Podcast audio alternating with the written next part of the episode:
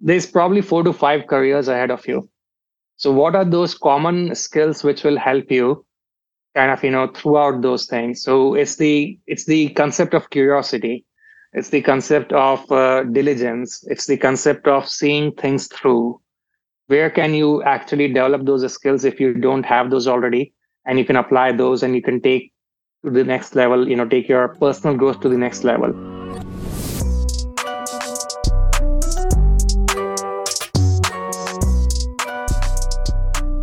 Have you been? How's uh, how's things going? Oh yeah, it's been uh, still very hectic, very busy. Um, so which is good actually. You know, after two years of quiet during COVID period, busy is good now.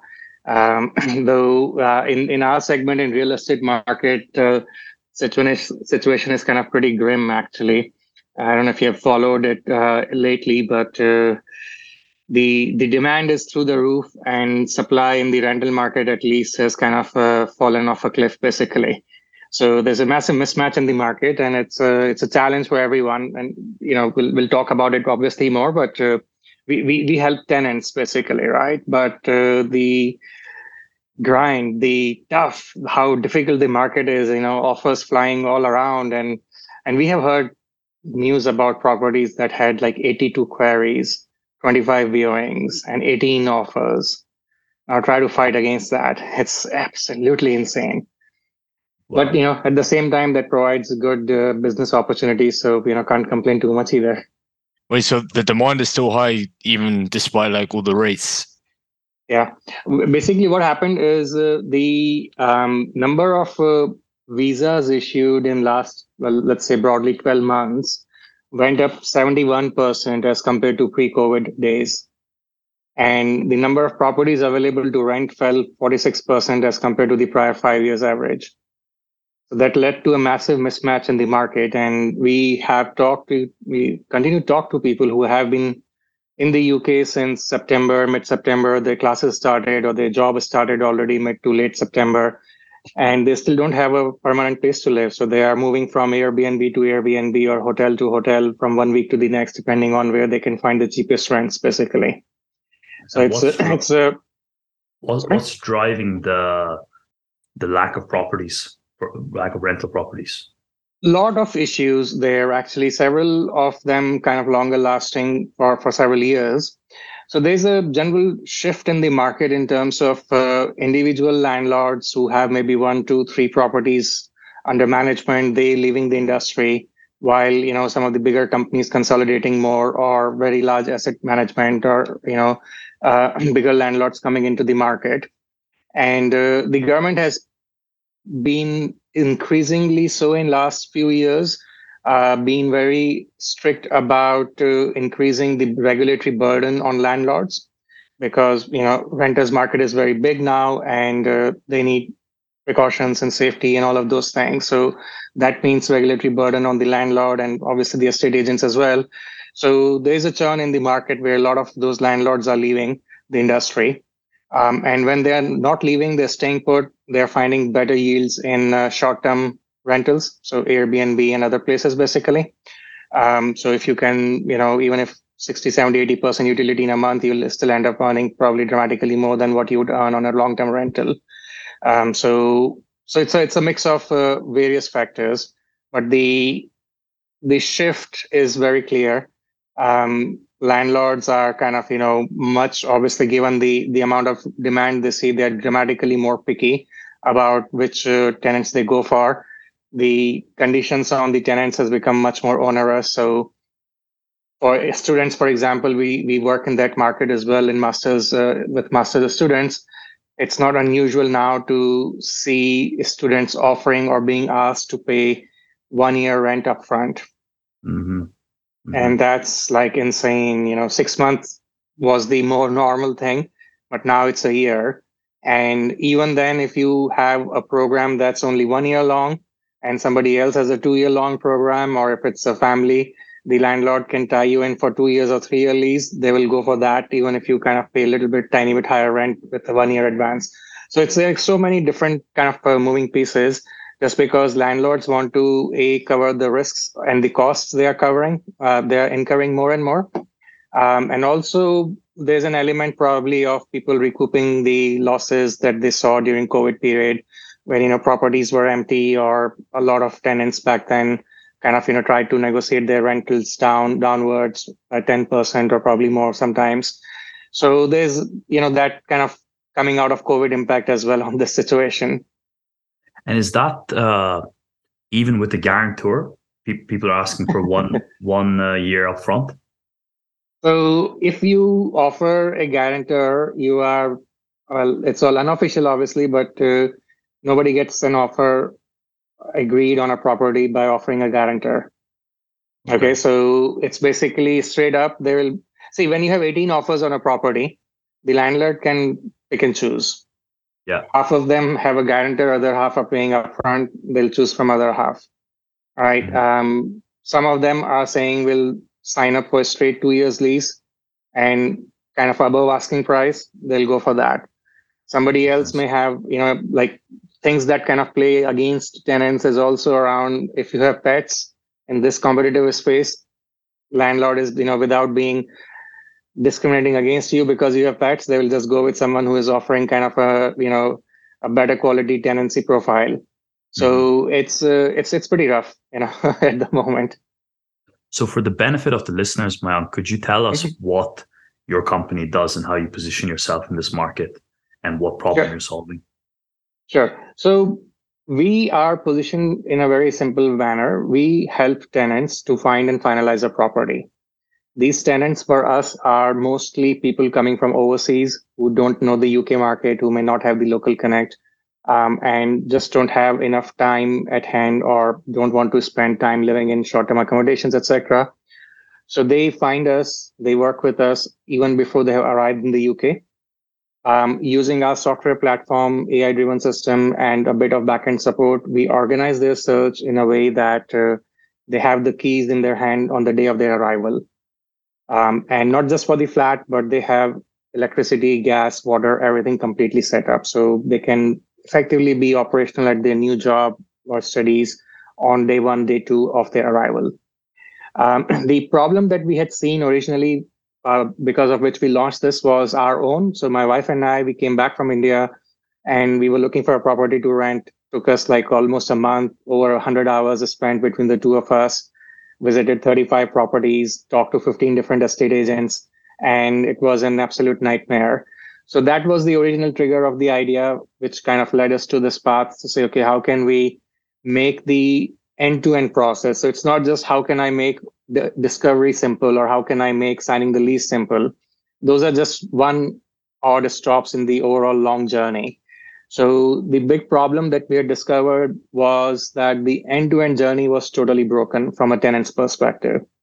Even though there are a lot of prop tech plays out there who kind of say we are doing amazing things. They're all focused on making the life easy for the landlord or the estate agent.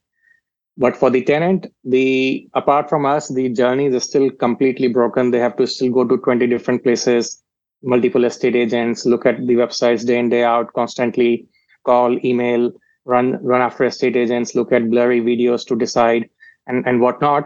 Um, so that experience is totally broken for the for the tenants. And as a consequence, it's uh, it has a lot of knock-on effects, as in tenants suffer. So you know they're not present in their classrooms. They are spending time with the state agents. They're not you know focused on their job or training in the first few weeks because they are running around visiting properties or answering messages to estate agents non-stop. So everybody in the chain suffers dramatically. Mm-hmm. Um, but nobody till we came along really wanted to solve that problem in this unique way that we are solving just because agents and landlords were always the low hanging fruits in terms of revenue making. So, you know, make a product for them. They will always pay very quickly because there's so many problems on that side of the business. Why do the long march and kind of tough road to solve the end to end problem for a consumer segment, basically? Yeah, I was just thinking that. So then what's the monetization model? Because I mean, tenants mm-hmm. are probably not looking to pay even more when they're already paying such high rent. So how do you monetize the, the solution? Yeah. So um, there's a reason why we are focused on the cross-border moves. All right. So there's basically virtually zero support available to that segment of the population when they're coming to the UK or for that matter, in any going to any other country. And that's also the reason why we have planned, we have created our offer in a way that they can actually sign the lease even before they have arrived. So, what's the alternative for them today? They have to arrive in the country, stay in Airbnb or hotel or friend's couch or whatever it may be for four to six weeks. Or if the company is paying, oftentimes, you know, companies end up putting up their employees for a month, two months, three months in hotels. That's huge cost. So we charge only a fraction of that. And we ensure that all of their journey gets done in a way that their interests are looked, looked after. So we, we don't take any commissions from landlords or state agents, right? So they know agent, the tenants know that we are completely focused on their well-being and their interest. So that in itself is a huge value add. And then obviously this uh, arbitrage of uh, staying in a hotel for four weeks versus paying us upfront and moving indirectly uh, into your own apartment, that's that's huge. So on average, you know, we have tracked, we have saved our, our tenants over 4,000 pounds. And in addition, uh, about 39 or 40 hours of their time, which can be, you know, worth depending on how you value your time. But that's dramatic amount of saving for the tenants, basically.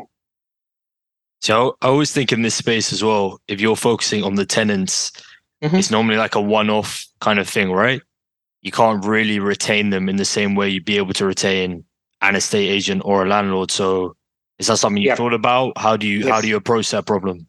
Yes, you're spot on. That is exactly how it goes. It's a, it's a single transaction, um, and then we have uh, um, kind of backend, let's say, systems wherein we help them set up electricity, gas, water, all of those things.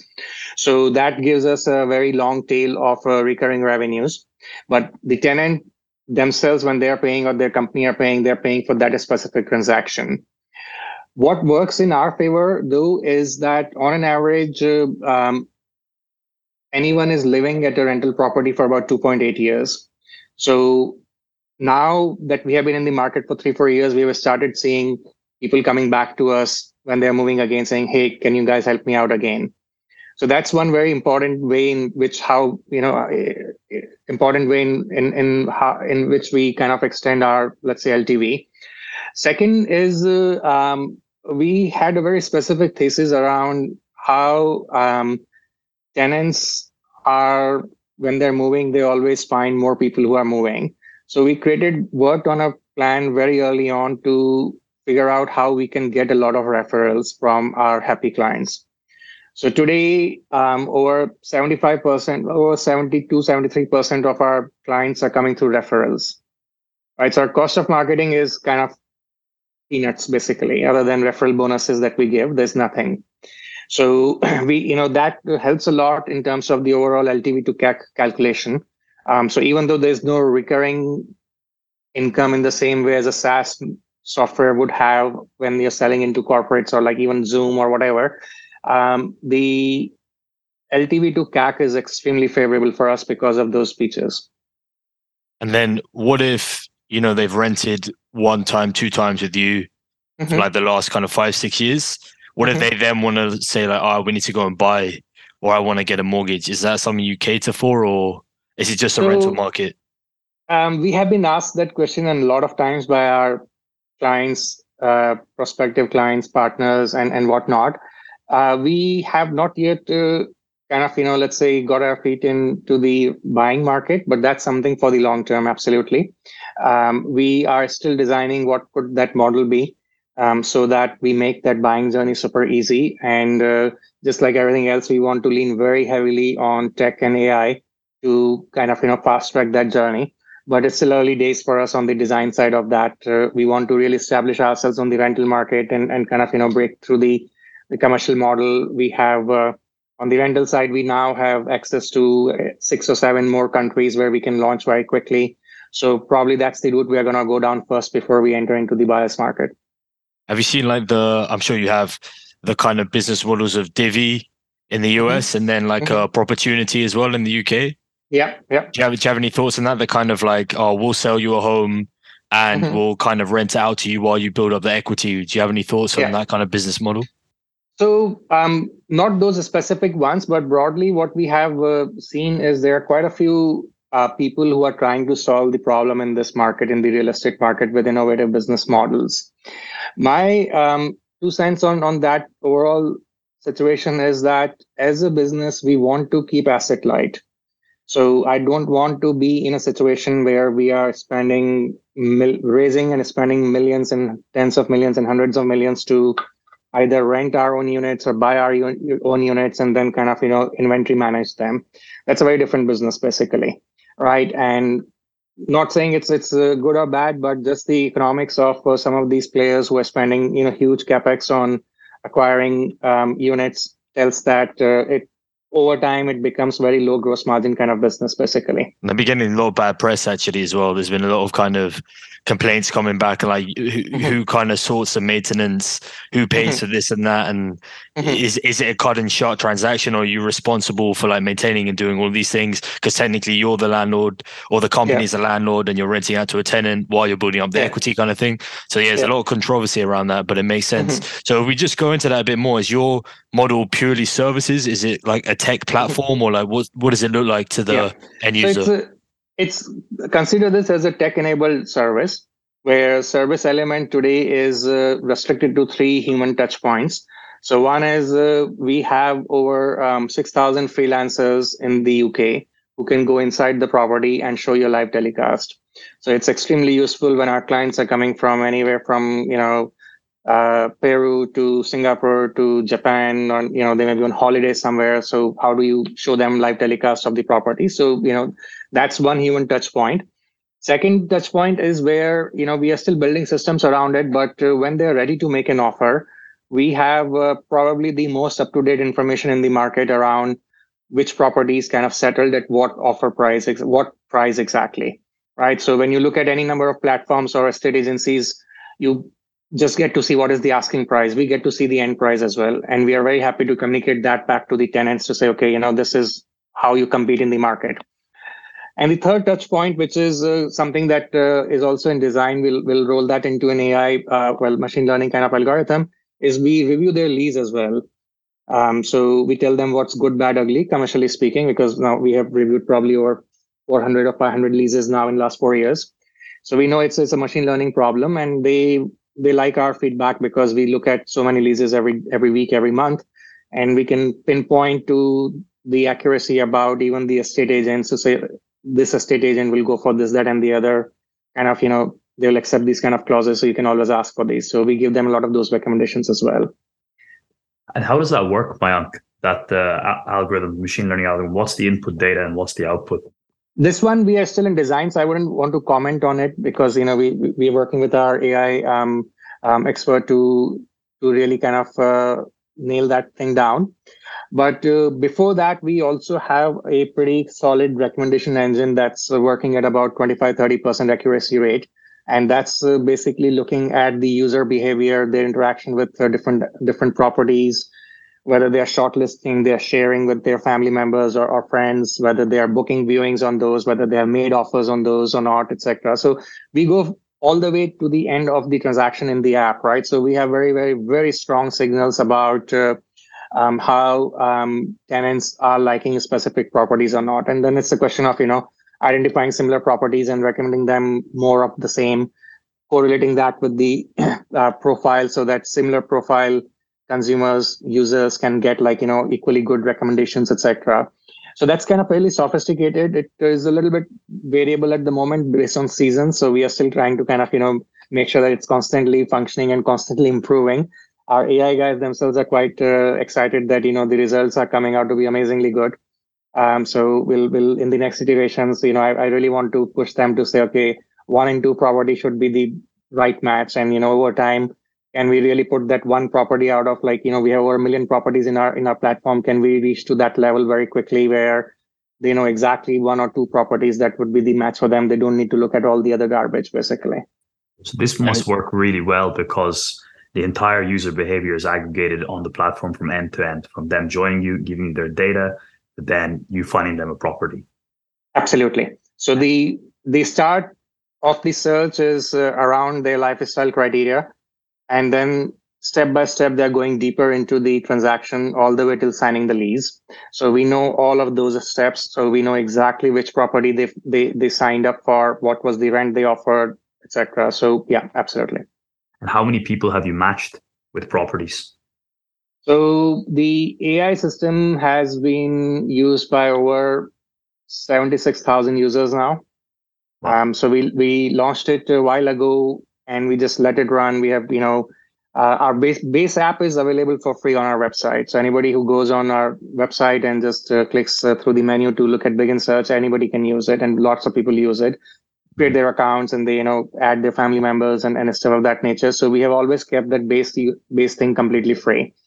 They have to pay us only if they need our dedicated support to say, okay, now things are getting serious and I need support for people to go inside the property. I need, you know, uh, support with my um, offer and lease and all of those things. That's when they pay us. Otherwise, they can completely manage their search uh, just by themselves through the app, basically. But that has taught us how, you know, what kind of things are valuable to to users of different types, basically. So I guess even if they don't go for the full service with you to hire you for a spe- specialized service, they still use the platform and you still essentially benefit from the data that they provide in, in their search. Absolutely. Absolutely. What are the key points of disaggregation that you found with your users? Like, is there any certain time where they say, okay, you know what, I've got my fix from the platform. I'm going to go, Mhm. go somewhere else and continue my search myself. Mhm. So um, we have uh, only recently launched some features which allows them to go all the way to making an offer, etc. Right. So that part necessarily they had to step out of the platform and do it by themselves offline and, and whatnot. Um, and the new features we have launched uh, is still very early days, so we need to kind of fix those, etc. Just to you know take them take them deeper. Um, but that's around for usual for obvious reasons. You know that's that's when they were dropping off. Um, but the other thing, which is kind of actually slightly different from from the question you're asking, but very very useful, is uh, when they are at two extremes of the market in terms of timeline, meaning they are in the market today when they needed to move in already last week, right? Or they are three months ahead. You know, their moving date is three months from today. Those are the times when you actually don't really get much in terms of supply, even on our app, even after all of the algos, etc. Basically, because there's barely anything in the market. So that's uh, you know we see because we see what's the target moving date. They they kind of put that in the app. So that is the time when a lot of people fall out because well you know there's barely anything that's ready to available this weekend which will match and which is the exact right uh, fit for you that property doesn't exist basically. So it's it's around those market conditions and you know we're also learning how to you know message better so people know exactly what's the right time to start looking for a property. Which is Mhm. generally at six to eight weeks. And when people have hit our platform at around that time, we see quite a long flow whether for them in terms of sharing, adding more people in their group, looking at properties together. Maybe it's I don't know if they're couples or friends or whatever, but you know, um, uh, reaching some sort of joint conclusion about properties. Right. Okay. So six to eight weeks is kind of that sweet spot. You found. Yes. Yeah. And and that's actually not a surprise, you know, um, because uh, typically tenants who are living in a property, when they sign a lease, the lease almost always says you have eight weeks notice or six weeks Yeah. notice. It's generally eight weeks or two months broadly, right? So if somebody is moving out on in first week of January, they would today or tomorrow with first week of November is when they will hand out their notice basically Mhm. right? And then the landlord does a little bit of shopping with the estate agents, take them a few, uh, takes them a few days to identify which which agent they want to work with, and the agent then puts the property on the market, right? So minus six weeks is roughly the time when most number of properties will show up um, on on any platforms out there, and from that point on, it steadily goes lower as those properties are snapped by other tenants, and and they Mhm. kind of go off market basically. Okay. One more thing I wanted to ask is Mhm. I've been it's been in a situation before when I'm back home in Ireland and then I'm looking to rent a property just as I start my next next year of university. This is, you know, three, four years back. And Mhm. there's always that tension in my mind of I haven't actually seen it with my own eyes. Mhm. And you you mentioned earlier that's one of the touch points you have with your clients. So Yeah. what's what's the kind of thinking around that to kind of build confidence with the clients that okay I, I know what this place is like i've seen it and i'm i have a high level of confidence that what i've seen is accurate because just a little Yeah. anecdote i remember renting a studio flat that you know looked lovely looked beautiful at the time and i think james will attest to the the magnitude of the floor space in the flat was extremely small Mhm. Yeah, Yeah. but I think Suraj has a habit of overpaying for almost anything. So It was a yeah, bit of a it is. disaster. Uh, it is a challenge, though, as compared to four years ago or, or even three years ago, COVID has solved some of that problem in the sense that it's almost a default now that the agents will have a recent video shot um, of the property that they can share with you when while you're still in, in Ireland, for example. Mm-hmm. Um, the question you have to ask, obviously, still is that it, is it just a marketing video? Right. Earlier, they were good at hiding things in a photograph. Or they have they become good at hiding things in a video? So, what we insist, and this is really a, a crucial point, we don't let any of our clients take a property without viewing either. Right. So, even if they say, listen, you know, I have a friend who will go inside the property, that's still better than just signing property on the back of a video that uh, the agent has sent you. Right. So, mm-hmm. someone has to be inside the property um now i mean this summer like things were so damn crazy sometimes i had to walk out you know when people are looking for property near where i live i had to yeah. walk out and do the do the viewing for them just because we couldn't find freelancers in time uh, with the uh-huh. short time notices and all but uh, it's it's a crucial point you know and then with these freelancers because the way our model is structured they are effectively working for the tenant Mm-hmm. So they're not going in the property with a marketing point of view. They're going into the property with a due diligence point of view. Right. Right. And we share a script with uh, the freelancer and with the tenant to say, okay, what's the checklist? How do you have to look at every property and assess it? Right. So that assessment starts from outside the property, from the street to look at, you know, street. Is it like, is there, are there stores underneath on the ground floor? Is it noisy? Is there like a construction site just opposite? uh, you know is there a train train track right next to it and you can hear the loud train all the time right so you start from there the client is on a phone call with or on a zoom call with uh, with the freelancer and then they go inside they show the entry. If it's a uh, a block of flats then show the entry hall and then you know go into the flat and, and show it uh, thoroughly. And the client is instructed by us obviously and you know the freelancer as well to say okay check all the things that have an impact on the on the well-being. Space being a big criteria, but also small things which uh, one may not always know that you have to open the kitchen cabinets and you know the cupboards in the bedroom to see if there are mold marks at the back of the wall, right at the back of the cupboard, right? Mm-hmm. Um, or in in the in the bathroom, you know, you need to check like uh, water pressure.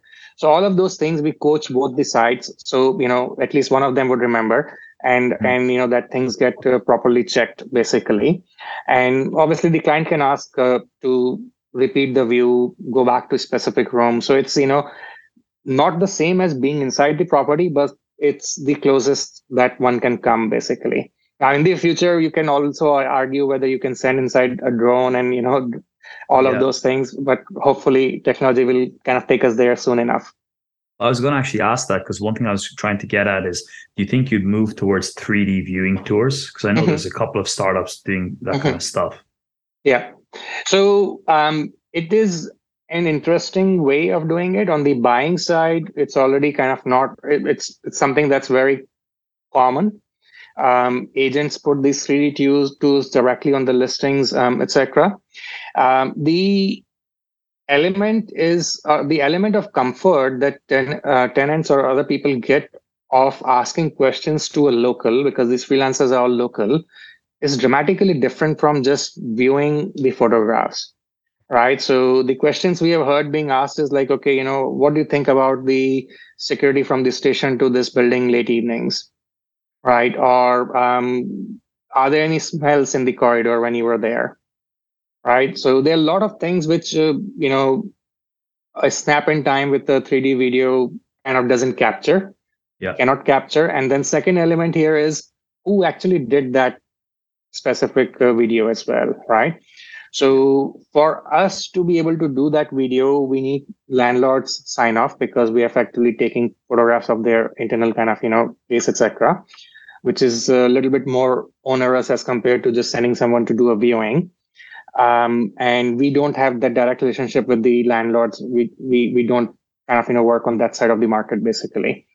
So there are a few kind of you know nitty gritties in terms of who is paying, how much it's costing, and whether it's actually really hundred percent useful for the end user. Those are all question marks in our mind at the moment. So we have looked at some of these solutions in the past. We have been pitched mm-hmm. at as well, as you know, people see that we work with so many tenants, so they come bringing solutions to us uh, we never got comfort from our clients that they would be very happy thrilled to actually use only tech solutions for this part of the equation basically I think it's you're taking control as well, right? What I got from that is you're not giving up control, as you said, to a landlord who may mm-hmm. try and hide stuff. And these freelancers are being hired by you, and therefore yeah. they're incentivized to give the tenant the best experience. And you Absolutely. have a you have like a high element of control over that process instead yeah. of the tenant going in blind. So I guess all of the extra expense that you incur because you're mm-hmm. hiring these people mm-hmm. is probably worth it in the end from that kind of yeah. um comfort point of view from the tenant, right? Absolutely. And you know, this is actually what you touched upon. It goes pretty deep into into our philosophy around this space. Real estate, at the end of the day, it's a touch and feel industry, right? You can say relationships don't matter and everything should be all digital, um, etc. But people live there. You know, the impact a house has on anyone's mental and physical well-being is enormous, right? So we don't see this being completely digitized and no personal connection, no touch whatsoever anytime soon. Yeah, holiday rentals fine, but you know you're out of that holiday rental in a week's time, right? Or you have a large developer and you just look at you know all of their completely new built places and you move in. If it's not good, then you move into the second place because they have available. That's fine. But we're talking about 95% plus of the market basically right? So those things don't exist. You know, this flat looks very different from the flat downstairs because landlords have, you know, reconfigured this space according to their own personal preferences. Now, how do you decide between the two of them without actually being inside and having some kind of, you know, eyes in the flat and kind of sense of space, uh, etc. Basically, so it is. I think to go completely digital only and considering that uh, there's no human element here in the real estate, residential real estate is too premature in my view. It's a noble goal, you know, but uh, to be honest, uh, um, I don't see industry as a whole reaching that goal anytime soon. They may, tech solutions wise, but whether the clients are comfortable doing that, yeah, different question altogether. It would it would be it would almost be like a huge kind of paradigm shift in the way that people think and view their homes and stuff like that, right? Yeah. And I think it's part it's also it's almost human nature. Like we're gonna spend our whole times inside mm-hmm. here. Is the home is not just a place to be, it's like kind of a reflection of your character, your personality, it's Absolutely. your safe space, you know, it's where yeah you where you can be yourself and this and that, right? So it's yeah. it's like a sanctuary in a way. So I understand that it's not like oh you can make the argument oh it's like buying something off eBay or off Amazon because mm-hmm. I don't see it in the shop, right? It's like yeah. oh I can buy I can buy a sofa online because I can't see it in the shop. It's like that's one article of furniture. That's not the whole place, and you can't return uh, a rental easily, right? It's not, True. it's not as simple True. as just. And they're, they're, absolutely, the, you're spot on there. You know, it's it's basically um, you're signing for a lease for year, two years, three years, even sometimes. Right, it's not easy or to get out, or it's expensive, time consuming. So you want to be sure that what you have signed up actually works, right? In the same way as you won't buy your principal residence without actually being inside, why would you rent it without being inside, basically, or someone that you trust being inside? You take you taking notes, Suraj, yeah? I think you've done that two or three times, haven't you? I might have to come to you next time I rent the property, Mayank, because I've made that mistake one one yeah, time yeah. too many. Yeah, It definitely sounds like you know it's an industry built on trust, and it's funny because mm-hmm. there's so, there's such a lack of trust between the mm-hmm. the tenant and the landlord. You know, it's almost like most tenants, it's the norm to spite your landlord and think you know they're out to get me, they're out, they're out for my pockets. yeah, I mean it is it is portrayed as a zero sum game, um, and it's a bit unfortunate. And uh, um, you know, there's also an element of uh, an estate agent who's helping complete the transaction. So the sharp elbow tactics of uh, a lot of agents don't help either to give out a good reputation of the industry because they're the effectively the first. Uh, you know, touch points even before you know your landlord, you would have met a dozen different uh, estate agents, right? So, and this trust element is actually why we chose the business model we chose to say, okay, you know, if you look at the market from a supply demand perspective, the supply is very well organized, and landlords, put most landlords put their properties with the estate agents who then in turn, you know, go to Zoopla, Rightmove, or any number of other platforms, right? But on the demand side, there's zero trust and zero kind of, you know, um, convergence of that demand to come together and be able to drive right solutions, right outcomes for that demand, basically, right? So we are positioned on that demand side. And our focus literally is on that trust. How do we generate that trust so that they they can come back to us in 2.8 years time they can buy more products from us you know in terms of uh, maybe it's insurance maybe it's a bank product maybe it's uh, other things but uh, they know that we are looking after their interests basically we are not just trying to say random things about a property because i need to shift this property today yeah Um, what, what about the other way around? I mean, I'm sure you've had like really bad experiences with tenants. Do you have any stories there? Is the kind of, you know, you're talking about building trust. Is there any kind of tenants that broke your trust as opposed to the other way around? So, um, to be honest, it hasn't happened with us because uh, uh, we are, you know, let's say, still being very careful in terms of who we bring in as a client. So, um, either my co-founder or I, both of us, well, one of us, we do all the sales calls basically. So, you know, we we do we we kind of you know routinely um, reject 40 50% of the calls that come in um, because they are just not the right fit for what we do um, and you know based on our experience we know that this this won't be a right match um, and occasionally it happens so it's probably i'm trying to recall in last uh, three years i can think of probably two or three instances where tenants came in and they were like yeah yeah absolutely i'll do all of these things. I agree i understand where the market is at and blah blah. And then as we kind of went deeper into the process they kept coming back to us complaining oh i don't see the properties i don't see you know the right match and this is not and you know we look at kind of you know the the options and we talk to them and turns out that they have uh, tightened their requirements as compared to what it was at the start right? So the market is at let's say 1500 to, to, to 1700 pound a, a month for that specific type of property. Their starting budget was 1600 but now they have dropped it to 1550 and then they're kind of you know trying to push it down to even 1500 that's not how the market functions right? So we have had three four of such instances i suspect um, which where wherein we basically had to just you know stop the engagement and say listen you know there's something that we are missing or this product is not the right one for you here's your money back and please go ahead and, and call those agents directly by yourself. Um, and i'm sure you'll, you'll figure it out. Um, we had one the weirdest one we have received so far is an estate agent who reached out to us regarding one of our clients um, kind of uh, alluding to the fact that someone either the tenant themselves or someone in their friend unit or, or someone in their property was uh, smoking pot in the in the balcony despite you know neighbors having complained a few times. So we got to hear of that complaint but that was frankly just one client ever basically. That's pretty mild to be honest. I mean i think you gotta i mean that's nothing right? Yeah. i'm sure i'm sure there are countless other situations you've had that you just didn't hear about. It could be but you know we we work with you know going back to your point about long term relationships and you know in the long run we work a lot with the same estate agents over and over again right? So there's that element of uh, conversation and transaction. I mean we don't pay them any fee they don't pay us any fee but they know that you know clients who are coming through us they are extremely well prepared. They're very they, they're very well prepped about you know what to expect and what not to expect and how the market functions. So the de- deals as they call it you know the deals we bring to them are probably the most profitable ones they do ever. So, you know, if uh, our clients are creating nuisance, I'm sure we would hear about it from them sooner or later. But so far, only one complaint. So, you know, it's kind of okay. so, so my, my, you mentioned that, you know, average time the tenant is in a property is 2.8 years. Mm-hmm. So then what I'm trying to understand is because from what you've described, there's a large software element going on. Mm-hmm, mm-hmm. You know, this is this is not just the, what you're offering is not just services, but is that reflected in your monetization model as well? Like, are do you have recurring revenue streams here, or is this kind of services revenue primarily? No, so recurring we haven't kicked on um, um, that one that channel as yet.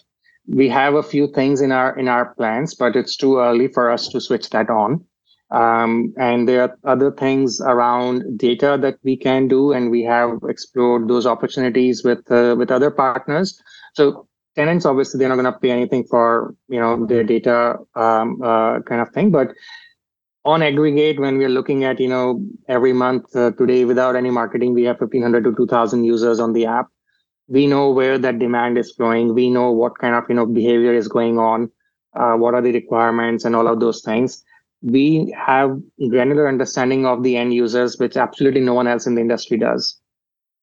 Right? So we have explored those uh, um, how to monetize that revenue with a few people in the past. We haven't switched it on as yet because you know i want to take it to pretty significant level before we kind of you know go down more revenue streams for us. Um, and on the consumer side as well there's a play as well around how um, they get access to a platform for which they are paying some recurring fee maybe it's $10 10 pounds 20 pounds whatever but you know there's there's a game around that as well. We have seen some other startups try and fail just because uh, they failed not because the product was bad or the need was not there it's just because they came at pretty far end of the journey. By that time tenants were just kind of tired of doing another looking at another software and mm-hmm. you know the cost of acquisitions were through the roof for them but uh, there are plays which we can we can make uh, here. The advantageous position that we decided to acquire very early on is the entry point and that going back to the trust factor. So you know if that first interaction first product is working kick-ass then there's a very highly likelihood that they kind of go and and take additional kind of support from us basically. Yeah you can land firmly in the market like that right? And absolutely the data piece as well is like it sounds like a strong moat of defensibility where you absolutely. end-to-end data. No one else has it. And absolutely no future, one the more the yeah. more people come to you because they trust you mm-hmm. you know the world is you're going to be your oyster down the line with that data. Absolutely. And you know we we have uh, because of this cross-border kind of uh, focus we not at the moment because we're not yet live in other countries but you know on the tech side most of the work is done for at least six more countries. Um, we can over time also track a lot of these users where they are moving from one country to the other.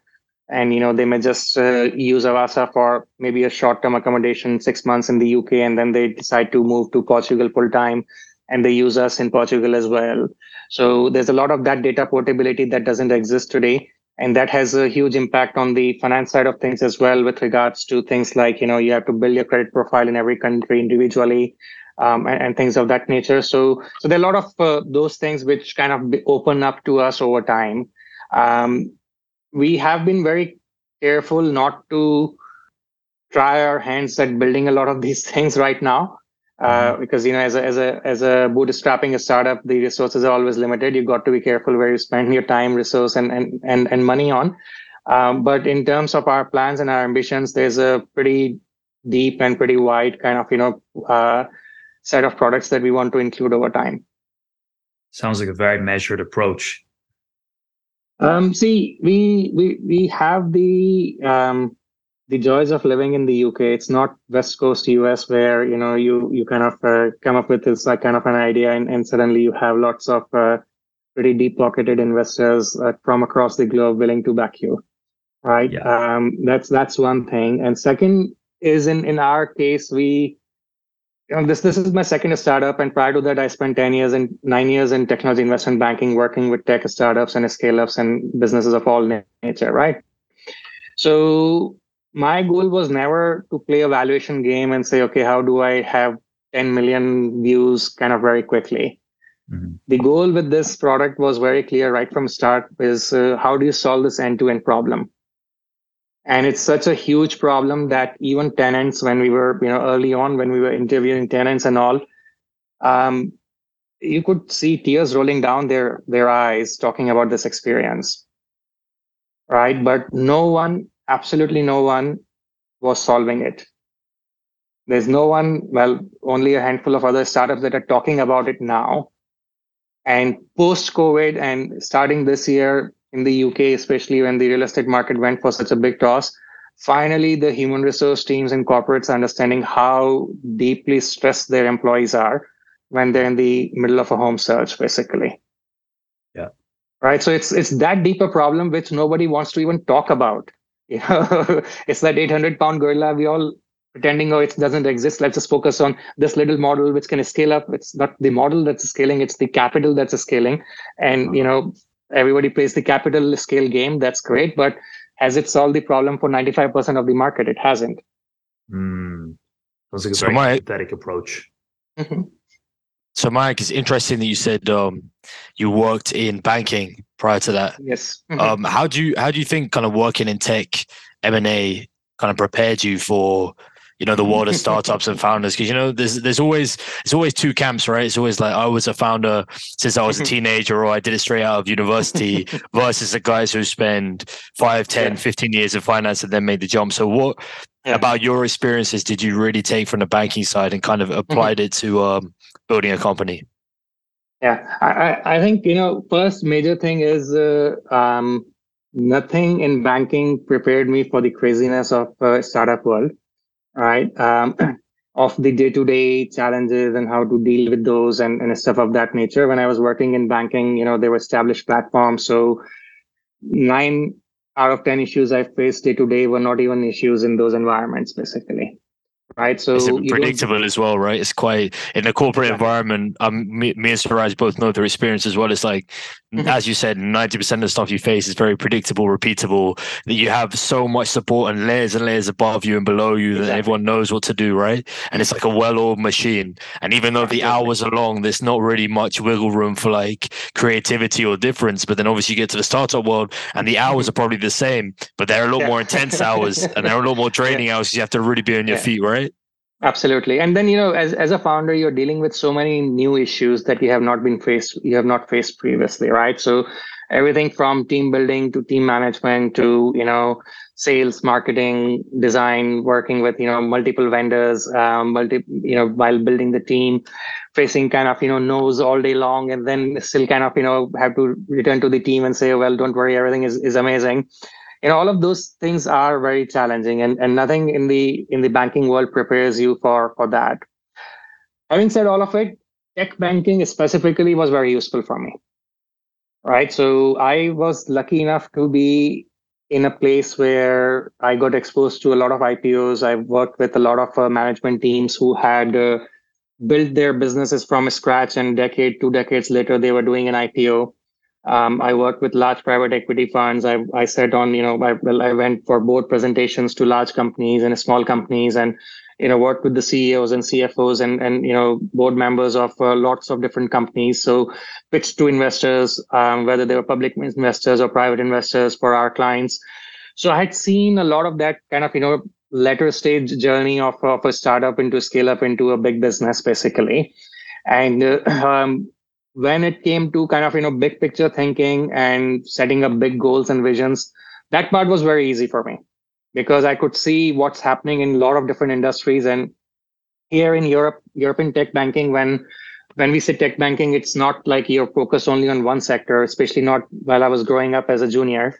You know i would work on internet and and uh, hardware and semiconductors and software and it services on all the subsectors basically so it gave me that you know very long view of how things take place how things shape up in the tech industry and how tech per se is just is kind of you know appending a lot of vertical industries basically a lot of different industries. So tech is not just tech in the same way as you know just the software but tech is now kind of you know disrupting the real estate industry as we knew it basically right? And many other sectors.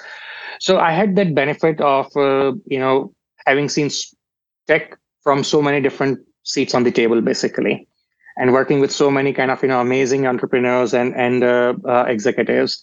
So i could bring a lot of that learning into my experience here and say okay how you know what is that kind of process? What is that system that we got to create? You know day one there's nothing but you have to kind of create something that puts you on on the on the path basically. Um, so yeah it was you know for me it was both kind of negative in the sense that on day to day running there wasn't much that i was getting bringing over from banking but in terms of long term thinking and big picture and and you know everything it was very easy for me basically it still is Uh, Yeah, that's really interesting. That's great insight, actually. And I understand you kind of started in banking around the time of dot com crash. if I'm not mistaken. yes Can you can you can you just like put me and Siraj and all the listeners into like a time machine and kind of describe what it was like post dot com crash to like just be in tech in general? so let's start like you know 2001 which is around the time when i was supposed to graduate from my business school And uh, a lot of uh, my friends, I, I, did my master's in France um, from a business school there. And a lot of my friends, they had job offers to start in September 2001. By that time, the storm had fully hit and settled in. So um, early on, there were already strong signs and, and stuff. And uh, um, people wouldn't get internships. Uh, and, you know, job offers started disappearing I was lucky enough to get a secure internship that started in August 2001 with a, with a bank uh, um, in Paris for nine months. France and several other continental countries, European countries, it's usual for master's students even to work long, you know, six nine months as an intern. So I got in in August. September, I saw a lot of my friends uh, who had an offer from various companies fell through. They reached the office on first day in September or mid September, and they were said, "Here's a check of ten thousand euros or whatever, five thousand euros. Travel around the world, come back next year at the same time, and hopefully you'll have a job." Right. So that was like a pretty big uh, blow to a lot of students. Um, then. Uh, I, I'm, I'm, not. I'm not sure it was so much of a blow. I think they'd be. I think a lot of people would be pretty happy with that arrangement. Uh, I was yeah, going to say, it sounds know, like a pretty good deal. Sounds like a dream. an, an, all expenses paid gap year. That's what it is. Well, I, I, don't, to be honest, I don't know how much 5K euros will take you even back in 2001 in terms of, you know, a whole year expense, right? And especially when there are no other similar job offers out there. And don't, don't forget, you know, this is like, in a sense, pre internet era just at the start of that you know so you didn't have a lot of opportunities information and a lot of other kind of careers that have opened up now to to to, to people those were not there. And when you are in a serious business school in france or, or other countries you want those kind of jobs. You have probably taken loans and you know your family has paid kind of you know through their nose to put you there basically. So it's it's a huge drain.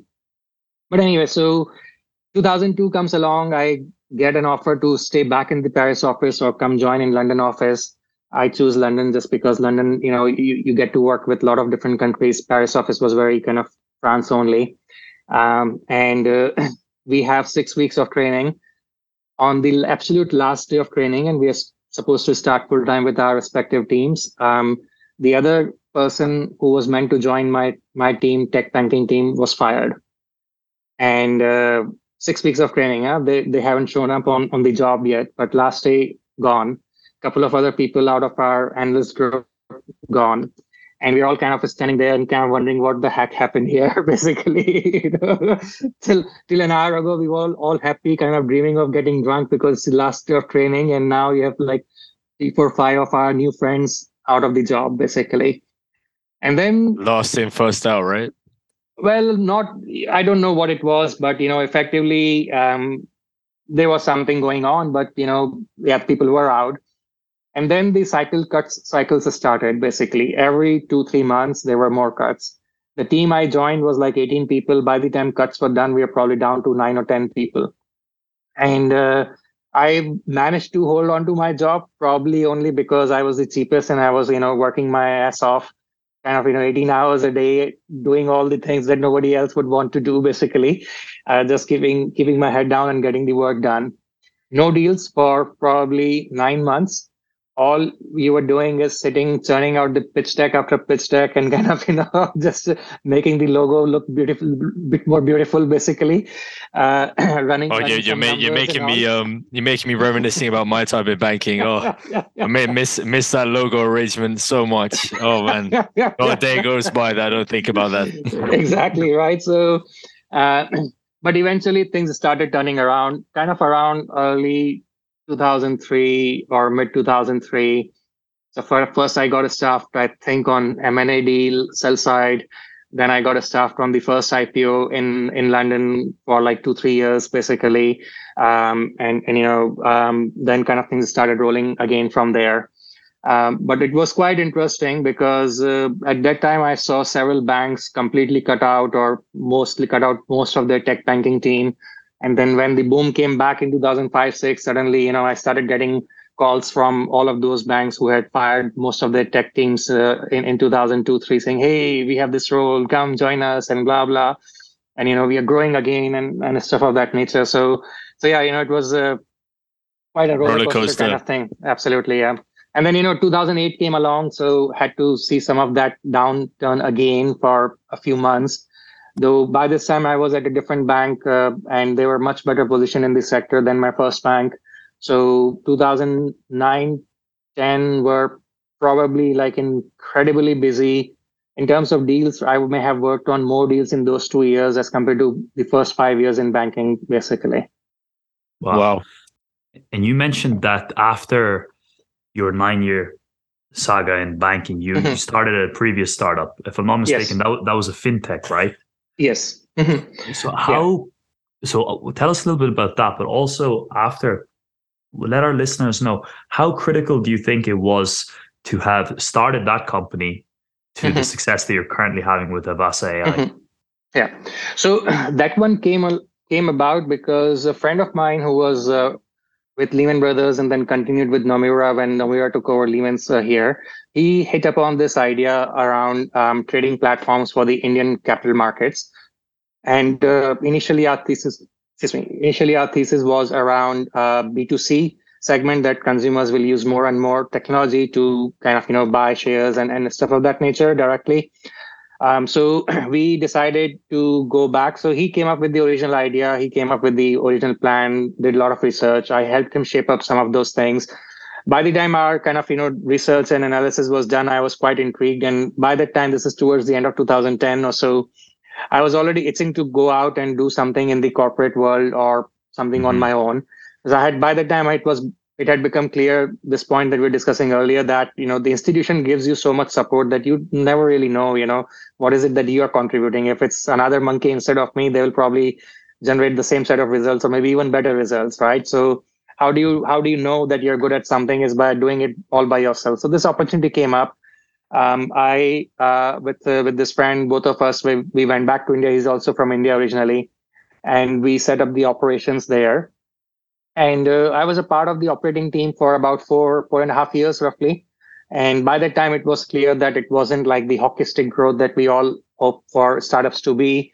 Um, and, uh, you know, it didn't make sense for the business to fund me in London, which is where I wanted to get back to for personal reasons. So um, I ended my operational part there. But uh, it gave us quite a lot of, uh, you know, gave me quite a lot of uh, deep insights into that earliest stage how do you kind of build that product? How do you collect a lot of user and and kind of client kind of feedback uh, bring it back to the team to be able to kind of create something that's meaningful? How do you sign up those initial clients? How do you build network of supporters who are kind of you know helping you kind of extend your reach even deeper um, etc so um, I still use a lot of those learnings. You know, we have like lots of uh, very good partners who connect us with uh, with you know different kind of uh, uh participants who who market participants who help us out or we help them out, etc. Um, many of my previous investors have invested in this startup as well, so that's kind of a straight up tangible kind of you know um, uh, thing from there. And then fast forward a few years, we exited that business. We sold that business last year, so uh, while I wasn't involved in day-to-day activity of the selling, I was uh, uh, my, my friend was still running the startup, so very kind of closely, you know, involved in discussions and just to see that end journey as well of what happens towards the end of that, you know, startup phase. And now you're part of a bigger kind of business, so I don't see this new part, but at least till the end of that journey, we could see all of it with all mm-hmm. the, you know, goods and bads of that process basically. So all this while i had seen that process only from an advisor perspective but this time around you know saw part of it from from the entrepreneur's perspective as well. Nice. So sounds like you gained a lot of insight from that experience to take forward with future ventures this one and future ones. Absolutely. Yeah and you know it's a it's it's kind of a interesting one in the sense that you know the m&a part of the equation is not talked about enough in the startup industry mm-hmm. right? So it's almost always thought of as an exit and you get sold and you know that's one of the exits along with ipos and all. But uh, just kind of you know bolt-on acquisition is another thing that we evaluated a couple of them while while i was still there or later on. Um, how do you kind of you know gain a scale? How do you gain market share? Um, or you know how do you acquire tech uh, um, alone? So those are some of the things which uh, stayed with me as an M&A banker, which I took into that startup, and then from a startup to the next one, you know you kind of see actually implementing some of those principles and then learning from those and bring it to the next one. It's mm-hmm. quite interesting to to think of this as a as a whole business rather than just like a small venture that's only one track way of growing. And you know we just kind of keep doing the same things which uh, we read about all the time in, in, in newspapers and magazines basically. So it's a lot more organizational the approach. Absolutely being like an organization yeah so if, if i'm if i'm 21 right now and i've mm-hmm. just graduated from uni mm-hmm. and i'm just like kind of fresh faced looking at the world like what the hell do i do would mm-hmm. you recommend someone to go down a similar route you have and kind of earn your stripes in a in a finance job or a corporate job for a mm-hmm. decade mm-hmm. or to kind of act on your ideas now and kind of go for it and fail fast mm-hmm. like what's your philosophy around that yeah. see it's a it's a very wide question in the sense uh, everybody is different so you know there's no one fit answer. So you have to kind of probably think of a framework here. And and my framework always has been what is it that uh, interests and excites you as an individual right? So if you are that person who is amazingly good at uh, creating a lot of ideas um, and uh, um, executing on them and kind of you know just working on some maybe it's on the software side maybe it's on the marketing side that doesn't matter. But you know creating new things just because you're passionate about it then working in big banks and consulting firms is the wrong place to be because you don't get that bandwidth basically right? So you go into those environments because you your bent of mind is slightly different in the sense of you know over time you want to work in larger corporates and see how they function and and stuff of that nature right? Um, in my case it was even slightly different which is uh, the only thing i was really exposed to was investment banking. I didn't know how corporates work you know for, so my brother used to work in investment banking before i joined banking. Uh, i had a few other friends before me who found internships in banking so i had kind of pretty good understanding of what they do. So I kind of uh, entered there almost a little bit, little bit by default. And back then, um, banking and consulting were kind of pretty much the premium careers as uh, uh, startups and scale-ups is right now on campuses, right? So it was a little bit easier choice in that sense as well. But eventually, everyone has to look at what is it that interests them and excites them, and try to find the best fit for that.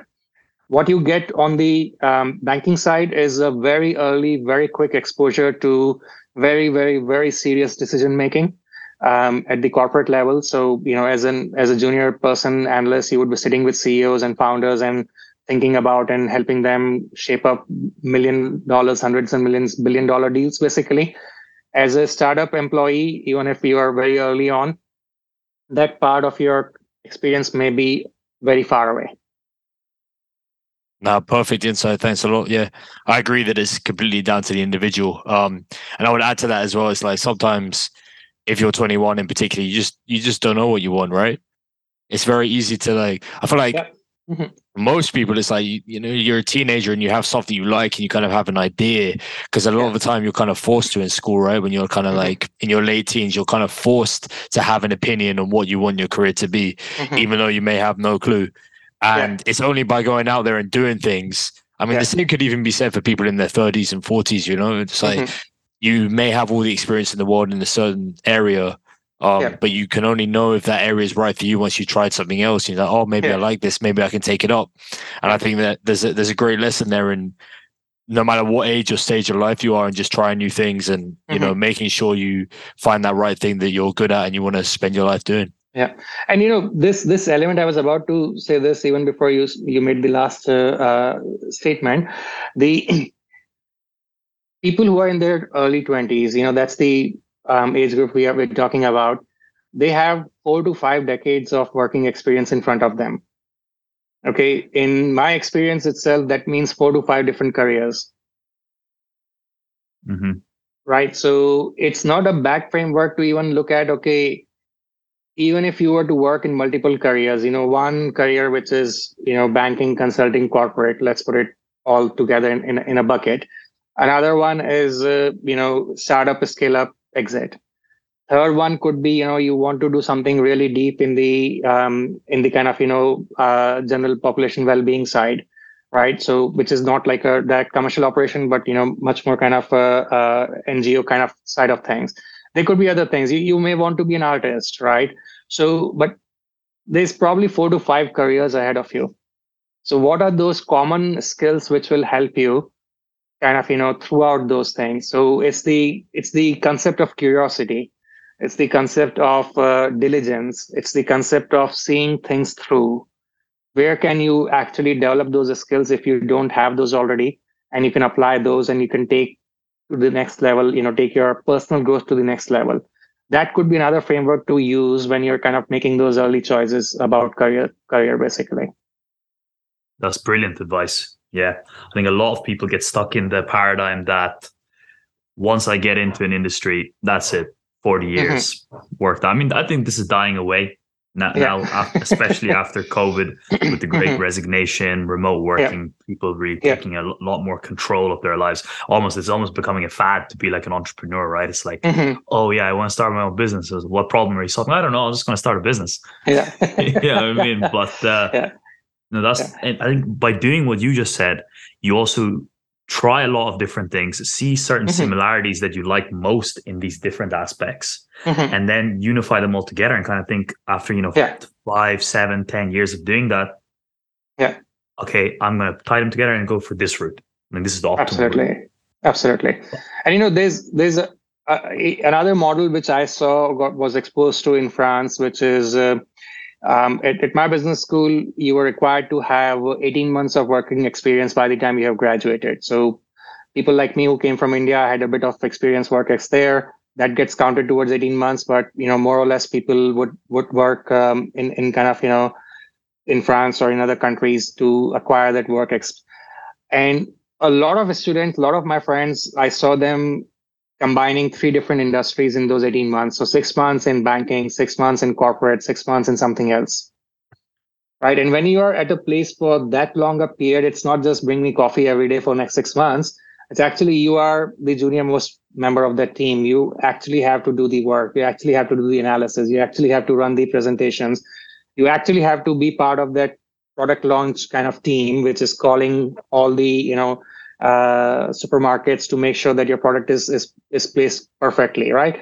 So you act do actual real work and that gives you a much better understanding of what you may be doing if you're joining at least for the next two three four years. Right? Mm-hmm. so that's that's a different approach to say you know how do i shape my career in a way i can work maybe six months in three four different roles six months each and then make a choice? If that's not possible then what you're describing actually absolutely makes makes sense to say okay a couple of years in three different things that really, really interest me and then kind of take a longer view. Yeah, makes a lot of sense. So I have one final question from my side that I would love to ask you. If you could go back and speak to yourself at age 22, what would you say to yourself, knowing what you know now? age 22 let me dial back where was i okay i just arrived in france um, the the first important would be learn french quicker than what i did eventually. It's it's incredibly amazing to to be in a culture and and you know be fully fluent in in the language and uh, uh, and and fully steeped in the culture.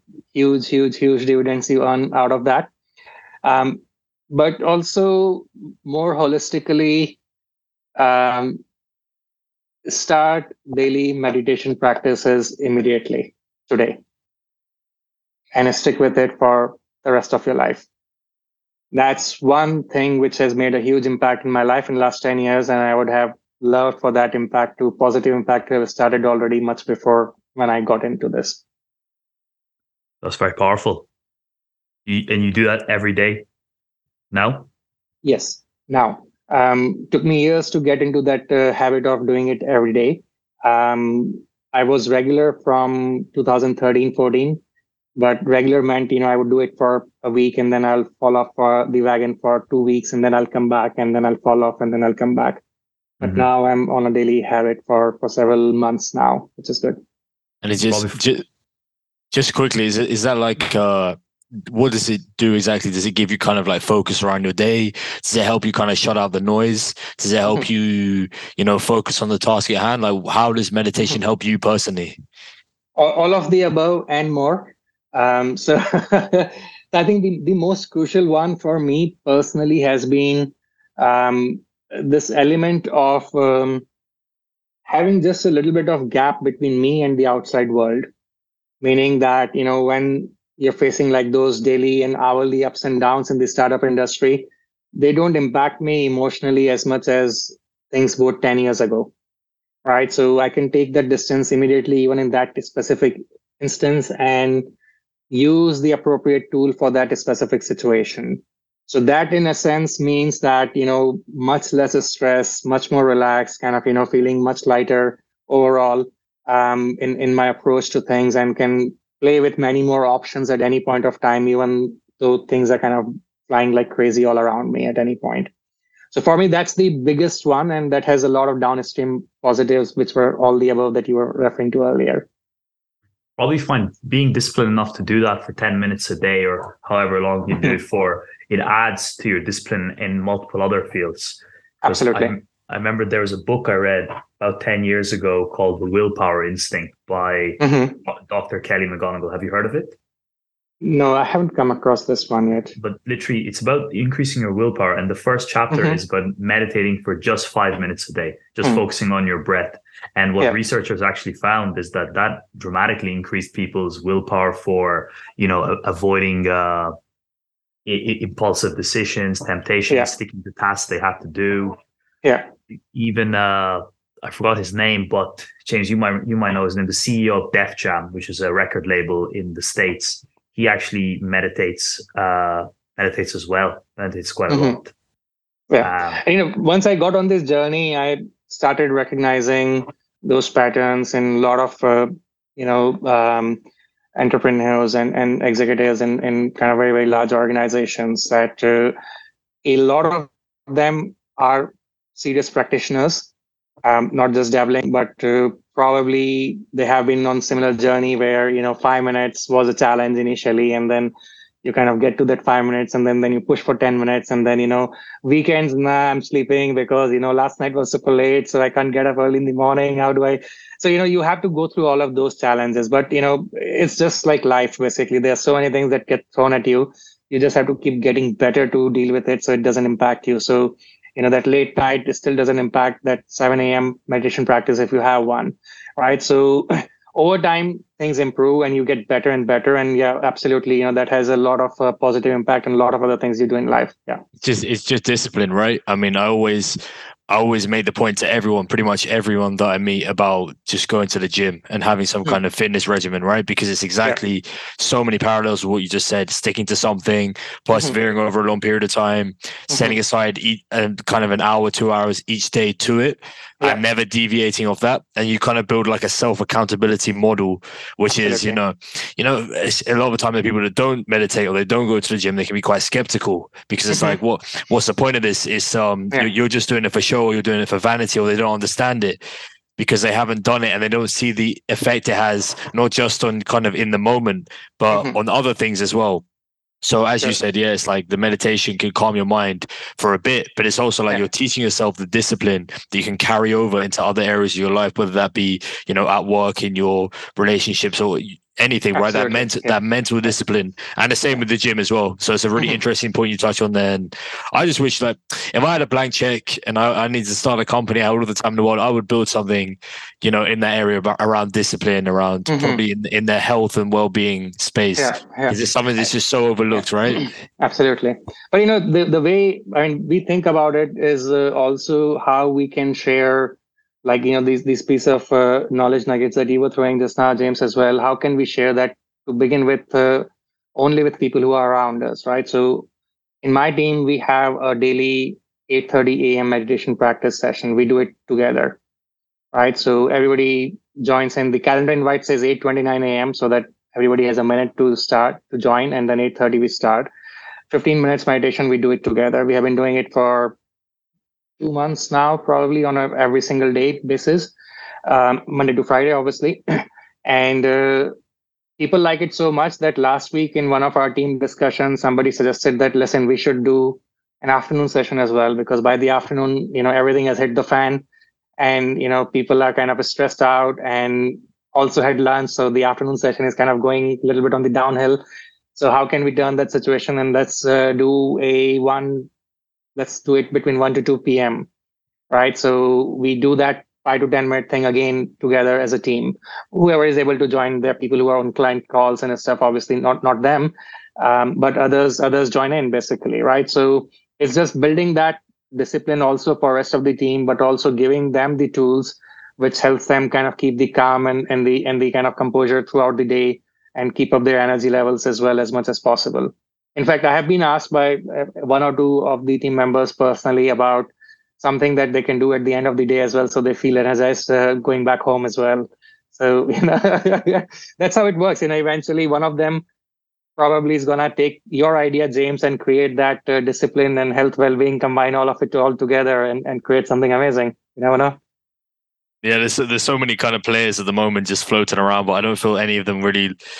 They don't really get to the core of the problem. They're all we're mm-hmm. we're still in the phase, particularly in like fit tech, nutrition tech, and stuff like that. It's very you know it's very kind of verticalized and very siloed, and we we're yet to mm-hmm. find something that can be easily accessible. Because what I see, I'm very interested in the space. You know, I, I'm all about my fitness and all about my nutrition and stuff like that. Mm-hmm. Um, and you just see a lot in that space of like we're catering only for athletes or people mm. who are already fit and there's very little work kind of done because I think it's a lot harder, right? It's very easy yeah. to market to athletes, but it's very harder to mm-hmm. get to the, the everyday person and ask them to give up time of their day or change their daily habits. Mm-hmm. It's very hard to do. The best technologies are often just take existing habits, right? Which is why it's so easy to market to someone who's already training and be like, oh, have you thought about this Whoop? Have you thought about this Fitbit? Have mm-hmm. you thought about this kind of device or thing? Mm-hmm. And it's really digging into the kind of psychology behind, you know, the nutritional aspects and mm-hmm and staying healthy, which is so hard. And it probably, I mean, it probably comes back to education from when you're young, right? So you just start to, in my mind, I'm now starting to see like, oh, how big the problem is and why it hasn't been solved yet. But you know, advances in technology, time, people understand it better. Mm-hmm. Who knows? In the future, there'll be opportunity there, definitely. Yeah, you know, we'll, we all live in hope. That's the bad habit entrepreneurs have. So, you know, absolutely, I'm sure somebody is thinking along the same lines as you are, creating something that you you have in mind, James. I'm I'm sure this will we will all see one big one there with your name hopefully soon on on that uh, that product. and I'll, I'll, come to you for the IPO as well, of course. Yeah, yeah. I love those sessions, man. IPOs are amazing. Yeah, yeah. I've never, never done one. Is it like um is it as manic as I hear it is kind of um and more. And more. yeah. and for months. yeah. I mean, that's that's that's most of finance, right? But I think the IPO has that. It has like a real tangible end goal. Like yeah. if you're if you're if you're going to look at one place in finance where it's like, all right, we're working for months on end towards mm-hmm. a really good goal. Like an IPO is a goal worth striving for, right? Yeah, yeah. and you know it's it's uh, also a massive uh, training, especially you know when I was a junior banker, it was a massive training around uh, multiple stakeholder management all right. So in a room full of uh, probably 30 people, there are bankers and consultants and lawyers and accountants and company, obviously, and shareholders all sitting together trying to hash out a page on business description. Like, you know, how do you even manage that? You know, it's insane. I mean, a lot of the work, like a lot of other things we do in life is kind of, you know, pretty kind of um, grinding but uh, it's exhilarating at the same time because when you see the news come up on financial times or or on news channels that you know the company that you've been working on for for months has gone ipo and hopefully has performed strongly in the aftermarket after launch then that's amazing yeah. I'm sure sure it feels better when you're the actual founder though right um, yeah, they all told me kind of the same story, but very quietly, very gently. So I don't know. Maybe that's that's a that's a that's a skill I need to develop. I guess. You know, didn't didn't want to hurt your feelings. yeah. yeah. Never apologize for being uh, passionate. I love it. No, no, no. you know, things. Come, I mean, I I do see that. You know, my my personality also evolve over time. That when you are when you have gone through so much in terms of ups and downs, you tend to be a bit more measured in your reactions for, you know, whether it's super big or super low, basically. So maybe that's what I saw with those uh, amazing success stories when I was in banking. I'm sure it's very inspirational as well early in your career, seeing these people doing this, and then you probably, probably yeah. lit, lit, lit, a fire inside you that you know one day I'm going to do this. Yeah, no, absolutely, and you know that's uh, it's uh, it's an ongoing kind of discussion in my mind, not not so openly. So you know when um, big investors ask you ask you, okay, what's the exit story here? hey, I want to do an IPO. But then I know that, you know, that kind of turns people off because so few IPO success stories. Like, no, listen, you know, there are three sets of buyers who would be seriously interested in acquiring this business. And then obviously there's the IPO as well. You know, if things fly, why not? Um, but yeah, you know, it's a, it's it's a, it's an exercise that I think everybody should go through. Every entrepreneur should go through in their life, whether it's for their own business or they join a later stage kind of a business and go through the IPO for that one, and then come back and start something that they then take to the IPO. Or you know, if uh, if you're kind of in that uh, space where you're a banker, lawyer, consultant working on IPO projects, absolutely, it's it's it's thrilling. Awesome. I might have to become an investment banker to just see an IPO now. James is turning in his grave. Oh, let, me, let me just stop you right there, man. I mean, I love you. I don't want you to make a decision you'll regret. But Mayank, this has been fantastic. Thanks so much for taking the time to speak to us. I really learned a lot from hearing you and listening that. to your journey as well. Appreciate appreciate you guys hosting me here. Really, really great conversation. Thank you very much. Anytime, man. Absolute pleasure. All right. Take care okay, and keep in touch. All right. Cheers. See ya. Bye bye. See you, man.